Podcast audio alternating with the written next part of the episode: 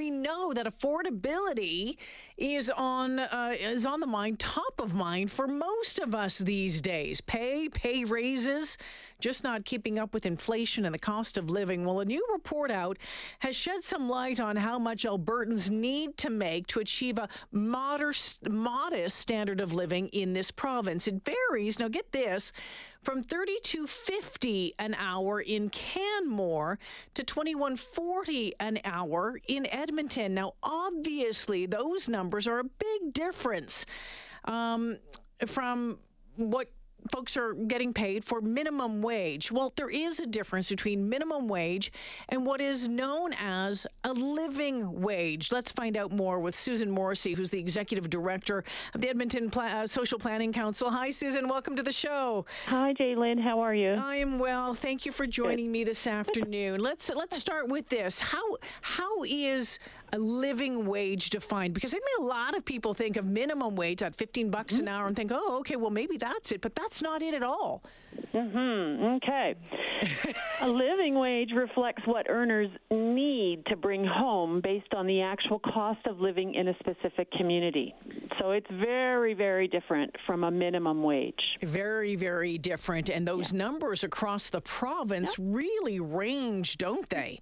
Yeah, they sure do. It's uh, it's quite uh, incredible when you think of what it costs uh, a living wage in Canmore of thirty-two seventy-five uh, per hour that a person has to make, uh, versus let's say Grande Prairie at nineteen dollars and sixty-five, or Medicine Hat at seventeen dollars and fifty cents yeah. per hour. It is. It's and and and that's one of the one of the, I guess, um, challenges as a network for the province um, that we've had to deal with. Yeah. So, uh, can you give us an idea on how that living wage is calculated? You bet. Um, so what we do is, um, over the years, we've developed a calculator that actually helps us uh, to be able to calculate the numbers for a specific municipality. Mm. And so we take um, actual data, actual, we call them proxies, the cost of um, affordable living. So let's say a one bedroom apartment or a two bedroom apartment, the cost, the average cost of food, the average cost of clothing, and these are all data points that we're able to get. And we uh, use those to be able to create the scenarios. And so the living wage is based on the um, income needs for the following three households. Mm-hmm. So a, a two parent family with two young children, a one parent family with one child, and a single individual living alone. So mm-hmm. we take those numbers, and then what we've done is we, for a specific community, so for Canmore, for Edmonton, for Calgary, for the various ones, and then we take a weighted average based on how many of each individual types, household types there are in Alberta. And, and that's basically how we've been able to come up with an accurate living wage number that reflects um, whether you're an individual or a family mm-hmm. or whether you're a, uh, a lone parent. And that's how we've been able to come up with an accurate reflection based on actual numbers, based on actual data. You know, I, and I'm and I'm wondering then when you take a look at that that living wage and kind of the the median wage for mm. you know a lot of Albertans, the you know not mm. the even the midi, the, the the the minimum wage, what that looks like, and and and, and as we see over the years, because it continues to go up, then Mm-hmm. obviously we're seeing more demand on places like the food bank and where the food Absolutely. banks, and we're hearing that right across the province, right across the country. We are seeing more and more challenges, and you certainly are as well. Yeah, absolutely. I actually did a little dive into uh, to looking at uh, at that a little bit more. So, consumer price index is up 11.5 mm. percent in Alberta between 2019 and 2022. Uh, Food Bank Canada annual hunger count reported that there are over 156,000 Albertans that were using the food bank in March, which was up 34% from the year before.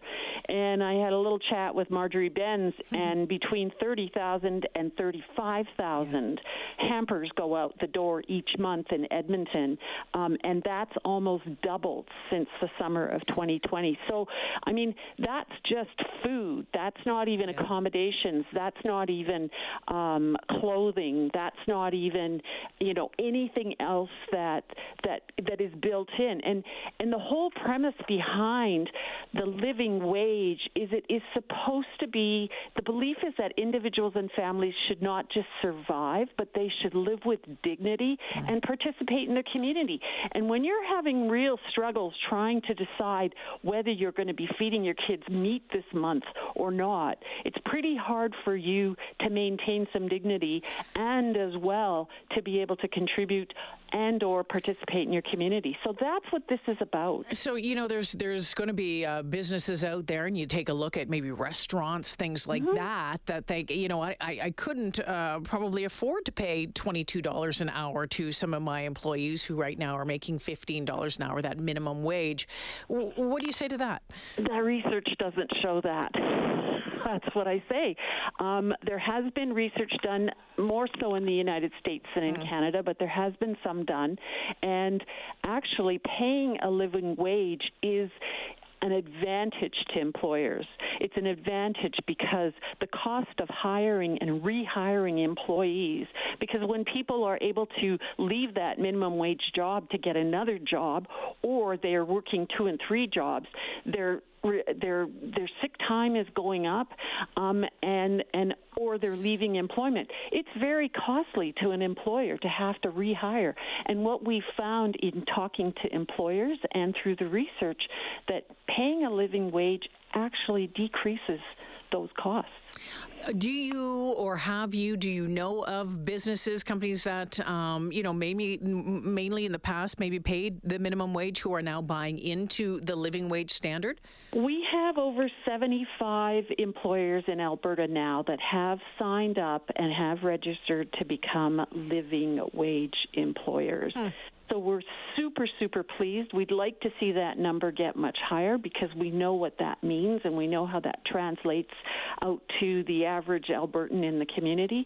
But um, we are starting to see more employers who are becoming aware of what a living wage is. And in some cases, they already are paying a living mm-hmm. wage.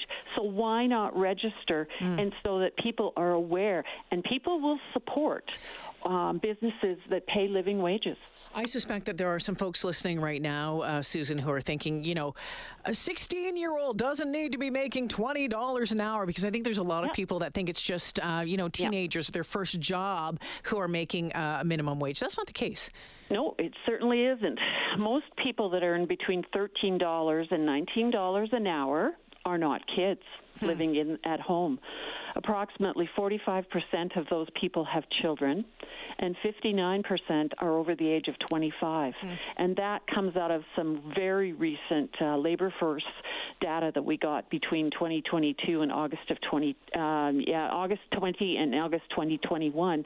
So it's it's very true, and um, and and so we know that we know very well that there are a lot of people out there who are trying to raise families.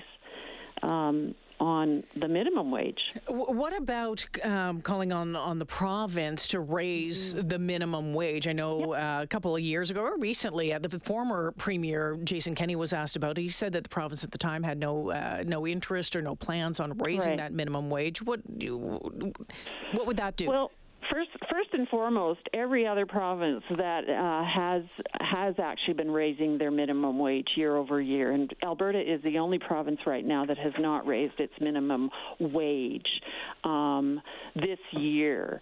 Um, so first and foremost, so we're the gap is getting bigger and bigger, right? Mm. Um, but then on top of that, I mean, we're in a situation where, and I know that right now, um, the the government is talking about increasing AISH seniors yep. and income yep. support, right? And that's great. But those, but because of the fact that when the NDPs were in, they indexed all those benefits to the co- to the cost of living.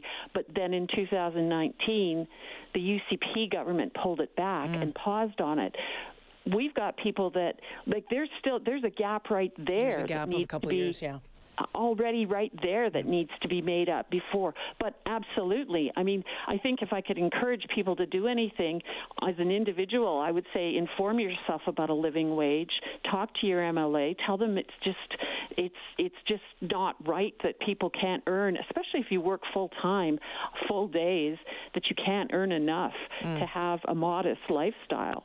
Um, and and learn more about the Alberta Living Wage Network and and get involved. And I would encourage employers as well, for sure. Um, go to the Alberta Living Wage Network. Um, you can register. It's not that hard. Um, become a living wage employer. Susan Morrissey joining me this afternoon. Appreciate your time and your insight. Thanks for this.